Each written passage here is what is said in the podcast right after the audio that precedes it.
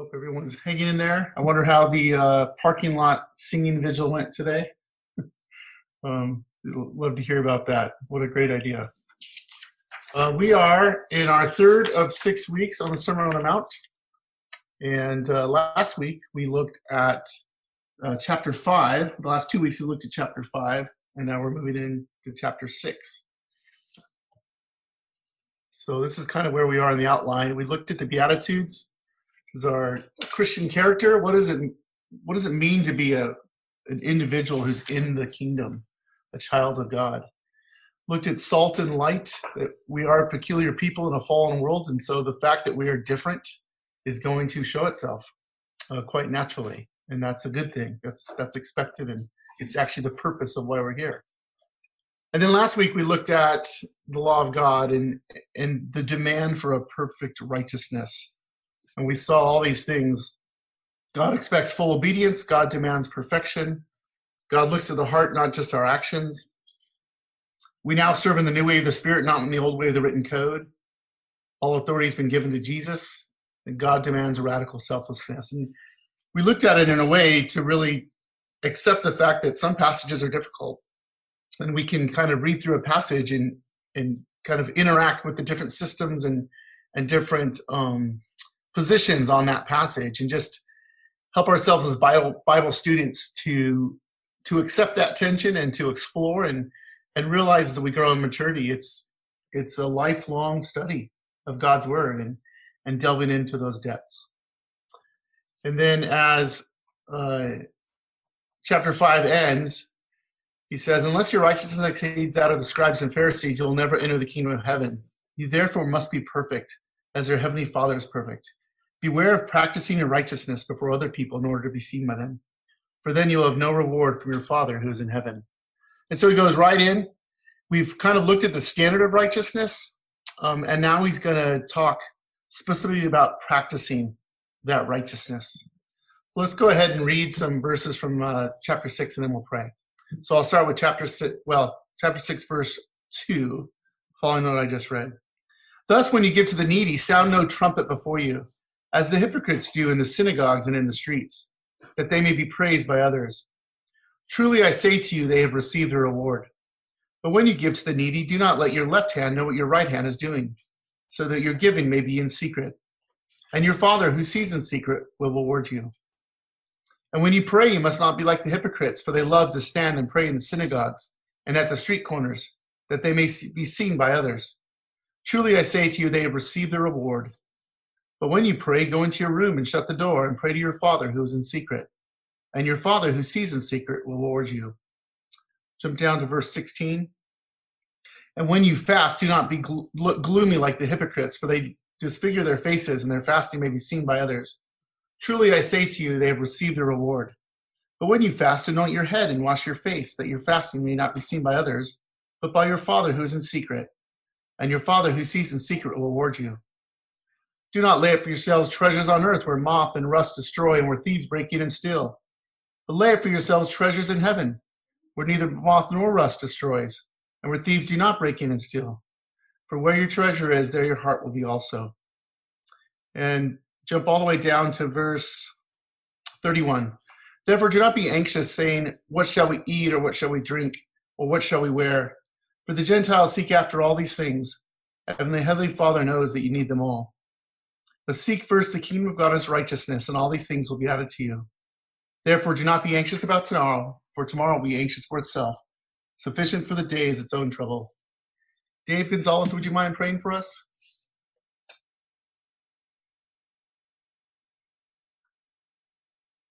Yeah, I'll do that.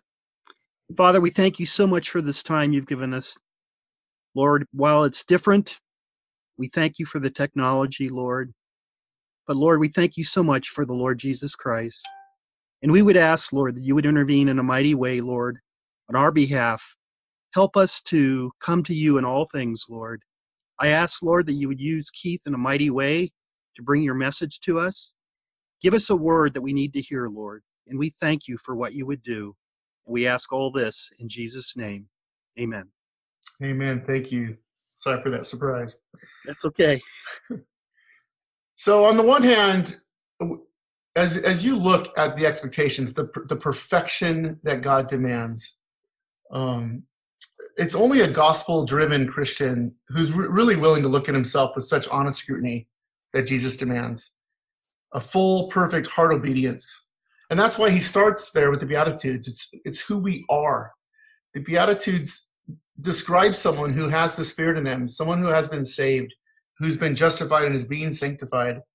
And so, chapter five, it it doesn't come out and ex- explicitly talk about imputation of righteousness, but it's completely Im- implied because there's no way you're going to be better than the Pharisees and, and Sadducees. If if the intent of that statement is you just need to do this law better, we're all lost. The point is the righteousness is gonna is, is gonna blow their minds of what they ever expected, the perfection that God commands. And so we might we might naturally want to react to well, we can't we can't fulfill it, so what's the point of trying? But Jesus is going to say something very different. Um, th- there's no hint that Jesus is, wants to relax um, the importance of how we live. It's a, it's a high priority in life. He's extremely interested in our righteous acts. And then what we'll see more in chapter seven is that evidence of a fruit, the fruit in our life. And so in chapter six, basically two major ways that he talks about practicing righteousness. First, you might call your religious life or you know your, your good works um, that others see. And then uh, the second half is more about your, your own personal life in different areas. So let's look at each of those. So, as far as the religious life, he, he has three examples giving to the needy, uh, prayer, and fasting. And so you might you might see those just as examples of of everything in our life that what we do for others, what we do for God, and what we do for ourselves in this in the sense of self discipline. And it's you know it's humbling to consider that sin is so pernicious that it follows us into our religious duties you know our our church works our church life our our lives aren't divvied up so that we kind of have a a church life a church persona on sundays and we're someone else the rest of the week. Like we can just go on sinning come back to confession and and get on with our relation to god. You know, sin sin follows us everywhere. Uh, when when sin touches us and taints us it it affects everything. And worst of all it affects our devotion to god himself. And it just, again, shows our utter dependence on salvation by grace. And so I have six things I think. I'm going to take all these three together. I'm not going to draw each one out individually. But if we just look at each of these three areas, I, there's six things that I saw as I, as I read through here. Number one, as we already said, God expects full obedience. And in this sense, I mean it in every area of our life. Number two, that God assumes that we will do good works. When he said he says when you give to the needy, when you pray, when you fast, not if. There's a complete assumption uh, that we'll be doing these things. That coming to understand perfect righteousness doesn't mean getting rid of such things. Um, it's just to do them, we're going to see in a totally different manner. Maybe the biggest point of the chapter beware of the danger of hypocrisy. And the definition of hypocrisy here is, is pretty simple it's basically doing things in order to be seen by other people. So it's it's not so much that you're doing things um, from an external stance that look different, but they are because of why you're doing. The motive of why you're doing them is to be seen by others. So the definition of hypocrisy. And the second thing you might say is it's related to that, but it's doing them. You want to be seen because you want to be praised by them. Um, and there's also maybe a subtle hint that you're looking for praise in yourself um, I'm not exactly sure this is what it means, but it, when it says it, it, it, it says to hide your right hand from your left, which of course is impossible, hyperbolic language. Um, it seems like maybe you, don't want to sit there and dwell on, oh, look at all the good I'm doing. Uh, look at what I've done and what I'm doing right now. It's like you're you're thinking about your own actions. It's kind of how I take that. And basically, we see that sin is ultimately self worship and self adulation. That's what sin is all about. It's about serving ourselves, making ourselves look good, thinking about ourselves, not others, even as we are presumably doing something for others. And we can be deceived by that. We, we can see that we're doing something for others and think that we're good. And yet our heart is far from God's demand and his expectation. because we're really just serve, we're using the service of others to serve ourselves. That's hypocrisy. And I think there's a hint there at the end of the Lord's uh, prayer. I didn't read, but you know, if you're unwilling to forgive others, then God won't forgive you. And I think there's this general principle there. When you ask, when you're asking from God things you're not willing to give others, or you're asking from others what you're not willing to give, that's that's hypocrisy. And so the difference between a Christian and hypocrites isn't really action and non-action so much. You might think that I'm going to strive for righteousness, and the opposite of that would be to be lazy and do nothing. Well, there that is there is that. There is people who don't. There are people who don't care about things, but really, we're all religious by nature. And so there is a way of obeying God that's not actually obeying God. And that and that's what we kind of saw in chapter five, where the leaders at least and a lot of the Jews then, and we naturally will look at the demands of God and, and we'll we'll look for a way to fulfill them. What's the easiest way? What's the lowest way to consider this? Like, as long as I don't actually commit adultery, I'm good. You're not considering, you know, our heart. Um, that lust is always there. So the hypocrites really minimize God's standard of what he really means. And then later in chapter seven, we're going to see wolves in sheep clothing. Those who say, Lord, Lord, didn't we do all these mighty works? They, they could really turn to external works and really point to things. They had evidence. And yet, in God's eyes, they weren't evidence at all. He's going to say, I never knew you. Depart from me, you workers of lawlessness. And so, the difference between uh, a mature Christian, a spirit filled Christian, and a hypocrite is not a lack of activity. It's you're going to have to know why you're doing these things. And I, I, would also say, beware of the danger of looking at the obvious hypocrite. I read that statement. I mean, who on earth would sound a trumpet and then go, you know, look at me, I'm do, I'm giving to the needy. That just sounds so preposterous. I assume he's being hyperbolic there, but we can always look at someone who's worse off than us, right? We we can we can so easily look at, well, I'm not like them. You know, at, at least I don't do that. Um, and we can deflect the fact that this commandment is for us, each of us. Um, don't don't look at someone who's tooting their own horn. I assume that's where that phrase actually comes from. Uh, fourth, we want to act in faith, so that our religious works, all our good works in general, may be done in secret. There's a, there's an intentionality there to do them in secret because hypocrisy is to be seen by others. Hebrews 11:1 tells us, "Now faith is the assurance of things for the conviction of things not seen." Faith and and the things that aren't seen are are so related. And of course, we look. I think this is an extension of what we looked at last week. God looks at the heart, not just our actions. And so, if you're going to do things in secret, you're actually going to have to work with some determination and forethought. And so, the Christian life and the, the desire to practice righteousness is not just kind of willy-nilly walking through the world and okay i see an issue i respond on the spot. Um, there's certainly a time for that. There's time for spontaneity. Um, and maybe our hearts are tested in a time of spontaneity that we can't think of. But actually in general jesus is is presenting a life of righteousness here that that actually takes a lot of thought you know maybe as far as going into your room and praying you're, you're gonna have to schedule that time you're gonna you know, how are you going to do that in a way that doesn't broadcast like, hey, I'm going into my prayer closet, everybody? You've kind of defeated the whole purpose. Um, no, you you want to, you know, if you're going to have a time of prayer, it's it's because it's it's part of your routine, um, and you got to think ahead. And we all know, you know, I'm one that waits to bedtime and I fall asleep right in the middle of it. It's not really doing me any good.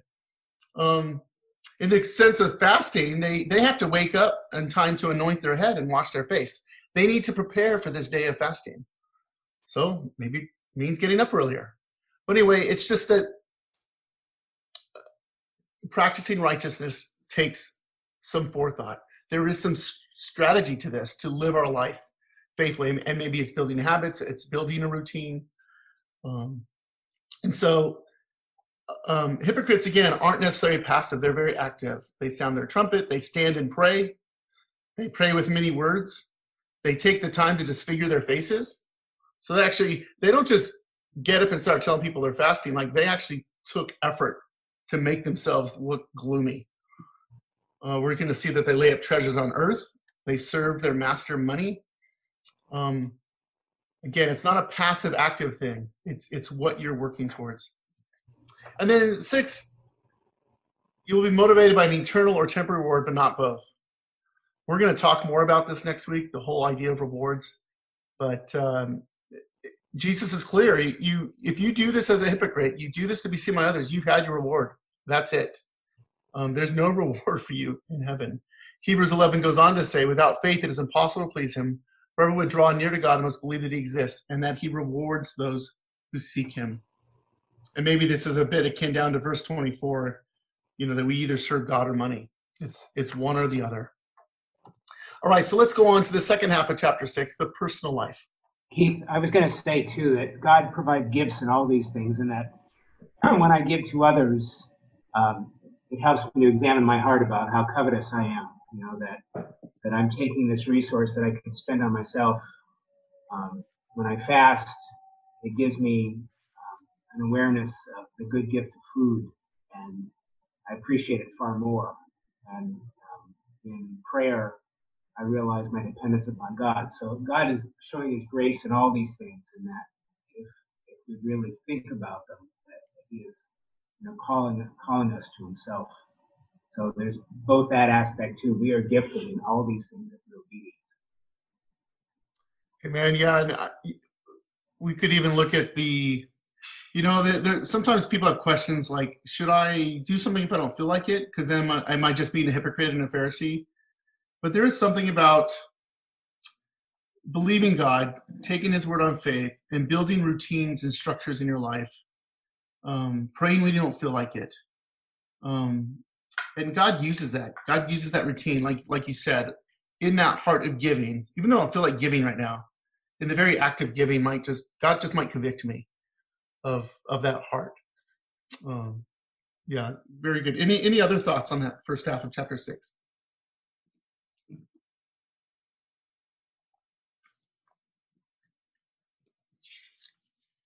All right. I've got some good discussion questions. That's why I'm racing through this. All right. So it did the personal life, and we won't spend as much time on this half, but there basically has four examples here of now how we might uh, interact with God, how we might carry ourselves. Um, one is to lay up treasures on earth. Sorry, lay up treasures in heaven, not those on earth. And treasure on earth isn't isn't just money. Um, you know, it's that's anything we treasure. Hopes, ambitions, interests, position, status, honor, even good things like family or spouse can become an earthly treasure when they're desired more than God and more more than what He's called us to. So, quote from Martyn Lloyd-Jones: "It's laying up treasures uh, in heaven is not a brute denial of self, but a change in what is valuable." So sometimes the image of a Christian and Christianity is that we just we hunker down, we deny anything we would ever want, um, flagellate ourselves, and you know it's just like this miserable existence. But it's more that our heart's desire changes, and so what we would naturally desire on earth, our our affections are turned to heaven. It's a different kingdom um, and we run after the things we desire. So we're not we're not actually we're denying ourselves in the in the sense that we're denying when our heart is after earthly things, but actually we we get to run after that which we desire, and as Piper always says that he's most glorified in us when we're most satisfied in him. We're actually running to to get the desires of our heart. It's just that our heart has been transformed and fixed with eyes of faith on that which is good on the on the light, not the darkness, which is that next part that we're focusing on that light. To focus on the light, our bodies are filled with light, not darkness. Then we value and serve God, not money. Quite straightforward. We seek God's kingdom and his righteousness. And so again, to not worry isn't just to sit there and say, all right, tell yourself, I'm not going to worry, I'm not going to worry, I'm not going to worry.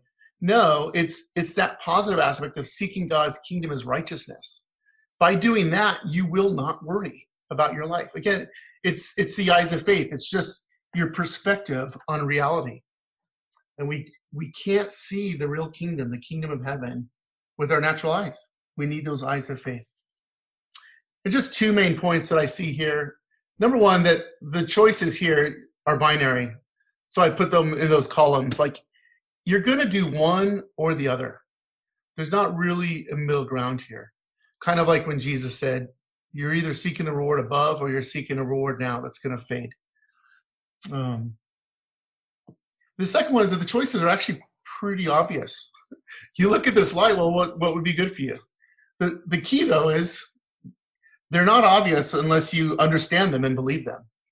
And that's why faith is just so crucial. Uh, it's impossible without faith.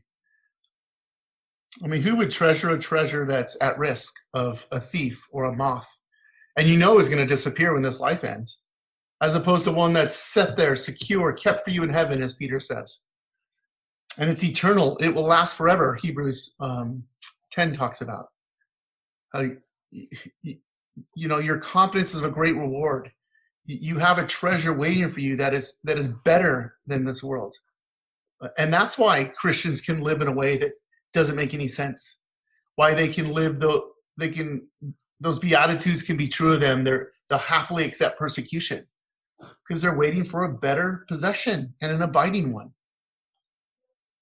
And really, it really makes no sense. You, you're just it's what the Bible means by fool.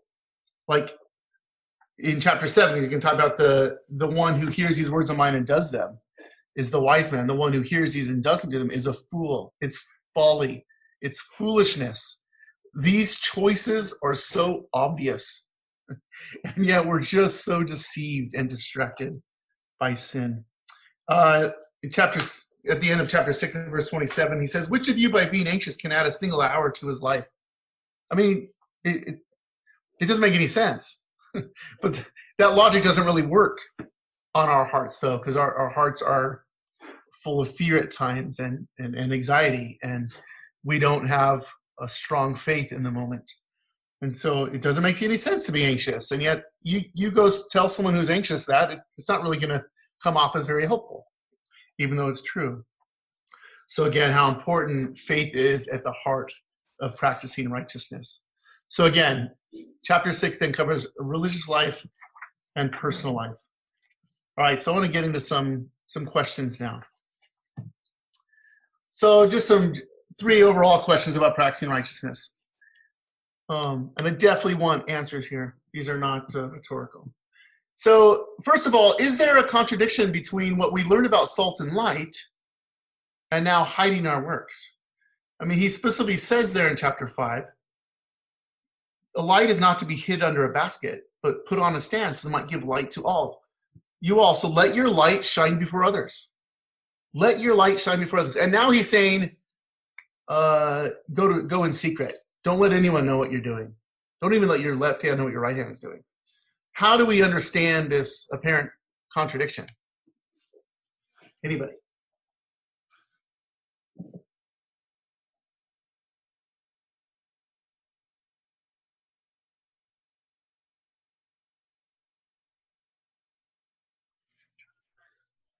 I think when Uh, Keith, oh, go ahead, Emmanuel. okay, sorry. Um, I, I think it's a, a matter of the heart, uh, examining your heart, um, uh, your motive behind uh, the giving uh, or your fasting, uh, prayer. Um, it, it it has to uh, re- really um, be a matter of the heart, whether you're doing it for God or for men, uh, even if it's done in a public way or a private way. Amen. Josh, was that you? Yeah, I was just gonna say, um, kind of along those same lines, that you have the idea of light. I think is, you know, suggests us reflecting, you know, the glory of Christ. And if our motivations are not um, right, then we're not reflecting that. So our light is not shining, even if we're showing off our good works, if they're not being done for the right motives. Um, so I, I think that's you know one way you can kind of resolve that tension or or see how those work together. Keith, I'm going to add to the analogy instead of answering it straight. The um, when you put salt on food, you don't see the salt. Um, it's absorbed.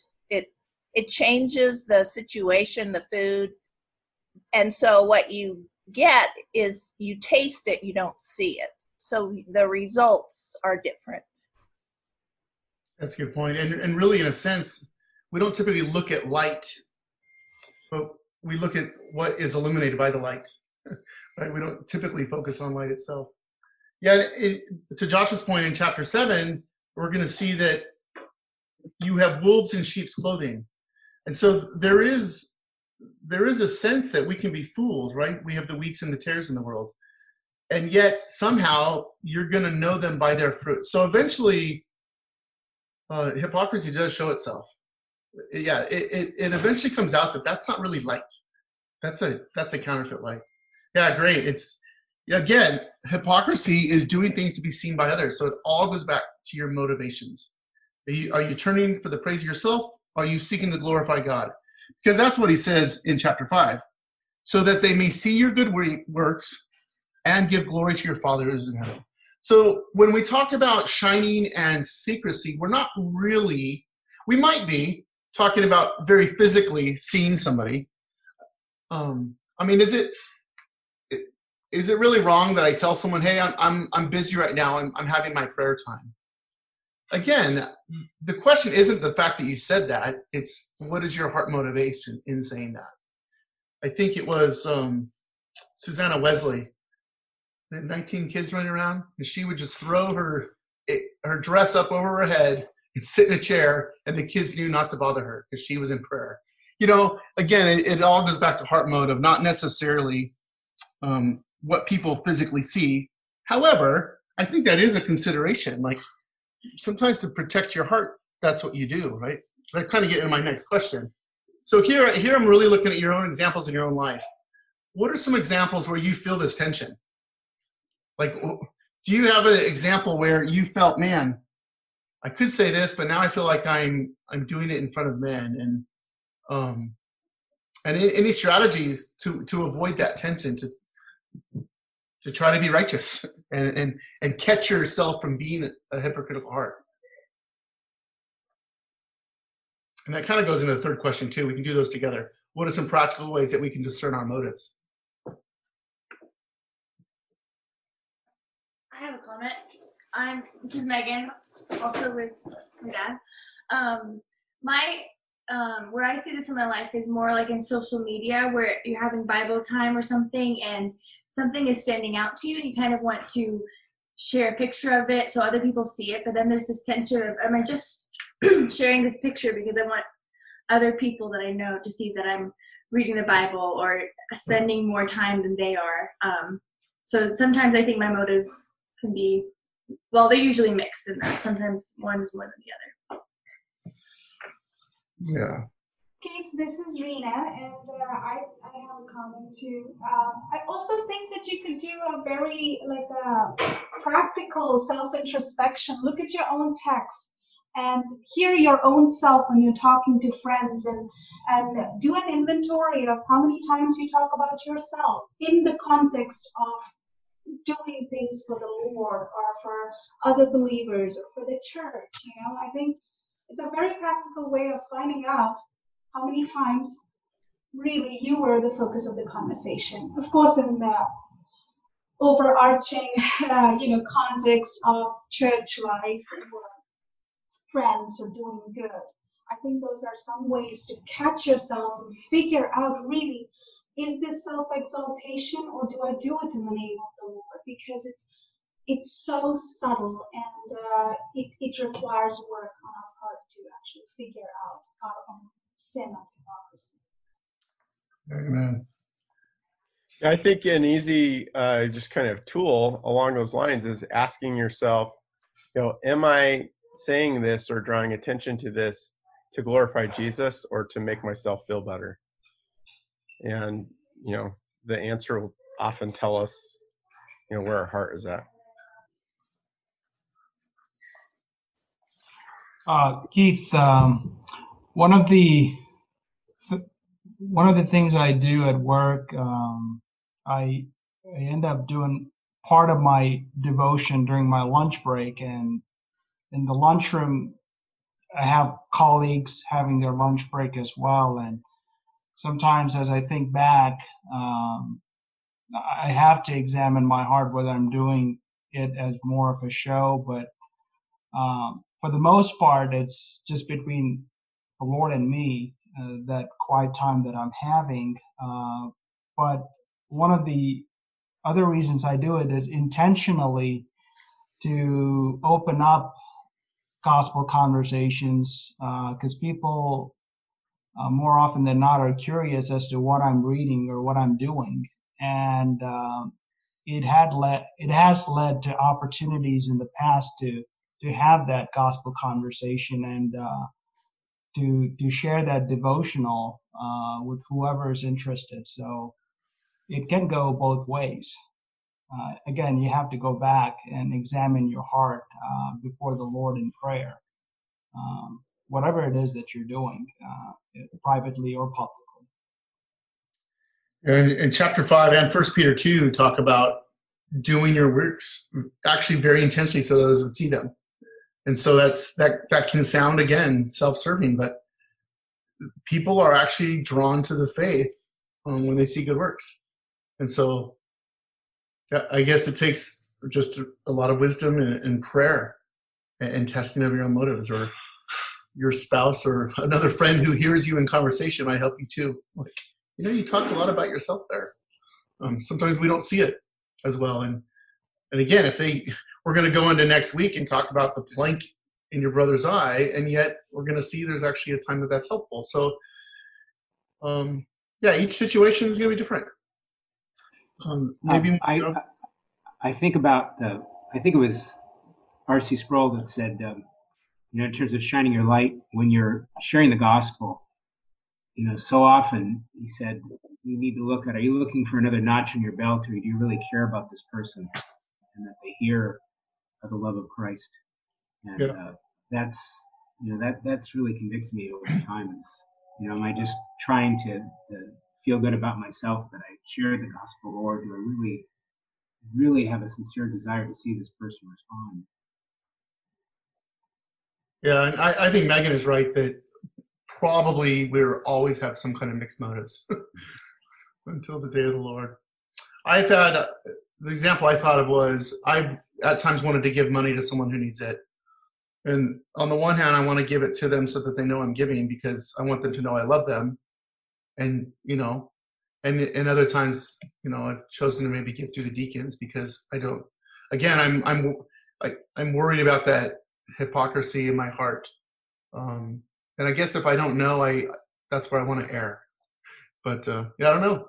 It's not easy. Um Keller had a couple points he says maybe one way that you know, like say you're um, you're teaching a Bible study, and do people go away from that study thinking, "Wow, that guy really knows his Bible," or do they come away saying, "Man, what a great group! What a great God!" Like maybe there's a way of teaching or a way of talking and fellowshipping that are people drawn to you or to the Savior? Um, people who know you, do they do they get away feeling better or feeling condemned? because they can't live up to your standard? I thought those are pretty penetrating questions. All right, let's let's look at um if I can get there uh, about prayer. Um, so should we pray in public? If we're supposed to hide, we're supposed to go into our room and shut the door and pray to our God in secret. Why do we have so much public prayer? Now you could be talking about praying at church. You could be talking about praying in a group. Um, what do you think?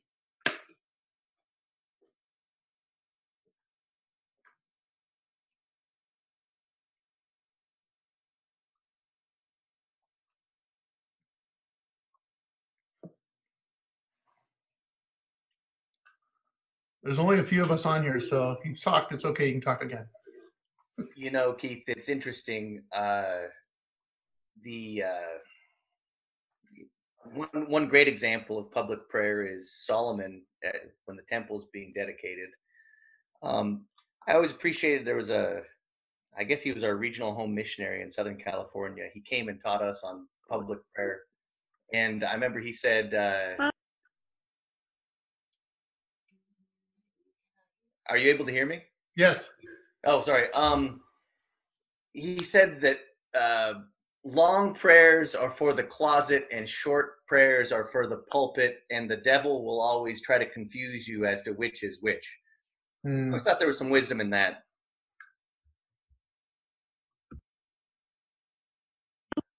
Yeah, like Sorry, that was Jude that on my on uh did my my mute, but I was gonna say I think he's talking to the people that they're probably not praying in secret at all. They're doing all their praying in public for other people. And yeah, that's my thought on that. yeah, they stand on the street corners. And and again, it goes back to motive, right? So that they may be praised by others. Again, that you know, so I, I think we can comfortably say there's a place for public prayer, and we have many biblical examples of it. Um, but again, that that's what he's talking about. It's it's not praying in public; it's praying in public so that you may be praised by others. All right, so but this is maybe a little more subtle. How do you find yourself praying in a different way when others? Is that appropriate? Um, you know, uh, is there a lack of spontaneity and so therefore less spirit-filled prayers when you think about it? I mean, Dan, I know you've led congregational prayers that are very much read, um, or just praying in a small group. Are you praying in a way?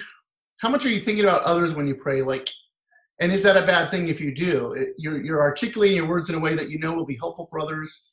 Maybe you don't pray with words the way you would on your own.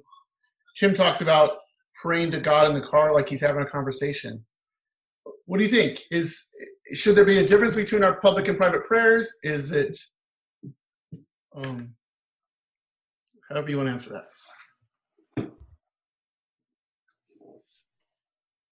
I think it's good that we model in our public prayer. Uh, you know, obviously, all prayer should have its root in scriptural norms. You know, so be looking at the Lord's Prayer and modeling your requests after that. Um, but I don't know if any of you ever seen the movie Ladyhawke with Matthew Broderick back in the day. Uh, a great movie. He's like a young monk, and he has this very sort of Brother Lawrence approach to prayer where he's just talking with God as he's scaling a castle wall or whatever. Um, so maybe not either or, but both and. Um, realize publicly you're not praying just for you, you're praying for the congregation or whoever's asked you to pray, and you're modeling what Christian prayer is like. On the other hand, uh, you know, it, it's Abba Father. Um, I, I don't think we need to have such strong dichotomies there.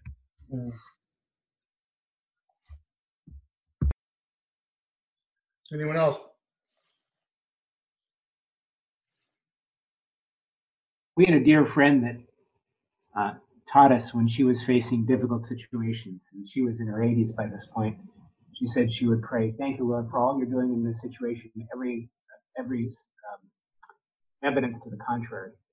And that really struck me. That it's a reminder that, the reliance is not on my, on me or what I'm accomplishing in prayer, but that God is active in this situation, and that I can't look at the external. Um, I, I've been convicted in the past. I, I know when, when I've been asked to, to pray, there's that sense of um, how is this being received? How is this heard? And really tried to focus on the fact that I am talking to God, that I'm before my Heavenly Father, and it doesn't matter what the perception is, it matters what God thinks. Uh, that, that can be a challenging balance to find. Um, but I'm really trying to do that. And as Dan said, always making sure that it's based in scriptural, scriptural basis, scriptural basis, and that it's not just me going on about uh, my how how I'm perceived.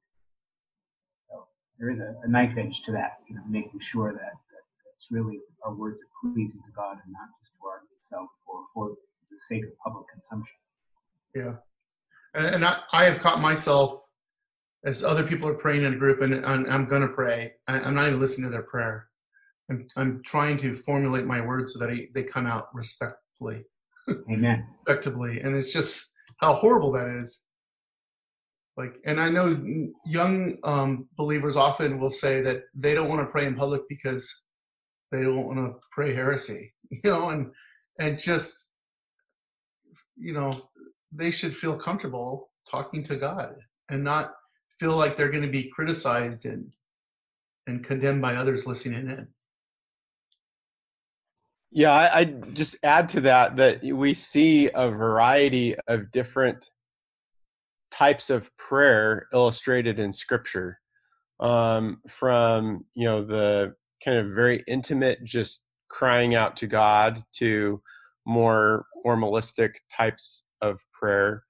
Um, and I think that there's a place for all of that, and it should give us comfort too that it's not some you know magic formula um, that we have to um, hit it just right, um, but that you know God hears our heart. Uh, Keith, um, one of the great uh, comforts that we have is we have the aid of the Holy Spirit to aid us in our prayers, and sometimes, you know, whether it be trials or difficult circumstances or hurts, it, are so strong that we don't even know how to, how to articulate some of our needs um, before the Lord, but the Holy Spirit helps us, and it's uh, it's a reminder to us that uh, we have to harness, if you will, his his power and his guidance uh, in our private and public prayer, because we're sinful people. You know, we, we have to continually continually examine our hearts uh, when it comes to prayer uh, in whatever context it's being made and god has given us the holy spirit and his word to help us to the, in that end Amen. Yeah, I mean, ultimately, he prays for us. And uh, I didn't read it, but verse 7 and 8. When you pray, do not heap up empty phrases as the Gentiles do, for they think that they will be heard for their many words. Do not be like them, for your Father knows what you need before you ask Him. So the purpose of prayer isn't to inform God. And so if you think you're going to mess it up, now you express it. You know, our, our focus is all off, and, and we will be going through Lord's Prayer in another week. Okay, so one more question. Um, fasting. What principles verses 6 to 18 can be applied to other good works? Um, when you fast, do not look gloomy like the hypocrites, for they disfigure their faces. Um, but anoint your head, wash your face. What, uh, anything there that we can, yeah, especially when we don't fast a lot, although we should some?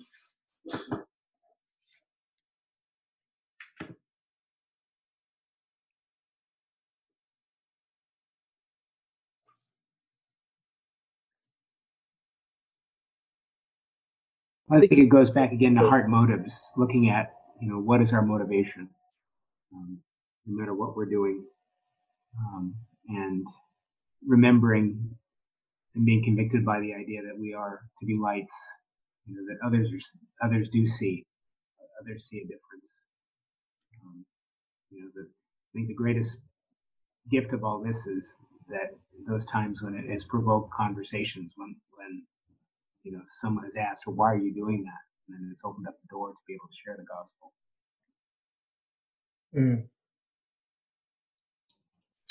Keith, it uh, reminded me of uh, a sermon from uh, Dr. R.C. Sproul uh, I've, I've, listened to a couple of days back, a few days back, in which he was um, talking about the verse where he says, you know, where Christ says our righteousness should exceed that of the Pharisees, and in that he compares, you know, the uh, motivation, like the, the Pharisees do the right thing with the wrong motivation, but sometimes we Christians do the wrong thing for the wrong motivation. In that sense, mm-hmm. the Pharisees are better off than us because if we are not even fasting and then we are turning around and pointing to the Pharisees, hey, you fast, but you are doing it for the wrong motive, then it's we who are worse off than them. So it was a very good analogy.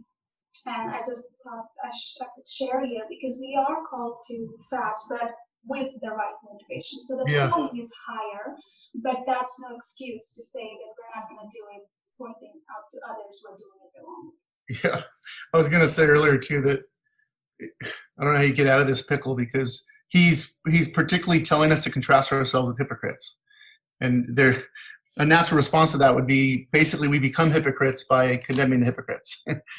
it's it's it's like you can never know that you're humble because as soon as you do, you have pride. Um, great point. One thing I thought of in this one is that what are, what are we doing? We're we're anointing our, our head and washing our face, not so that we look abnormal and abnormally holy. That that would be normal, and so the, so we take effort so that we look normal, um, and we look natural, because that's how you're going to be secret, right? Is you're going to blend in with the crowd, and so it's not like you, it's not like you put on a some clappy happy face like you need to pretend that you're not maybe you're not in sorrow over something going on. Um, it, it's not a false presentation you're giving the world. You're, you're simply trying to hide that good work, um, or at least hide your your your bad motives. And so, it seems that you, the people who are fasting here are just trying to be look natural, as opposed to going through the pains to look opposite and just to draw attention. Again, it's all about are you drawing attention to yourself or not? That's the point. And I think there's something here about um, you you don't want to do something mechanically um, like you expect something from God quid pro quo that you I do this so then you'll bless me. And that that goes for all these right? It's you're seeking the reward because he's a gracious God and gives good gifts to his children. And I suppose we'll hit this more in the rewards class but it's it's not a I do this so you do this for me kind of a thing because that's not really grace anymore. And then uh, Lloyd Jones had one specifically about fasting. In 1 Corinthians 7. Um, when husbands and wives are, are called at times to pause sexual relations, it, that's a form of fasting.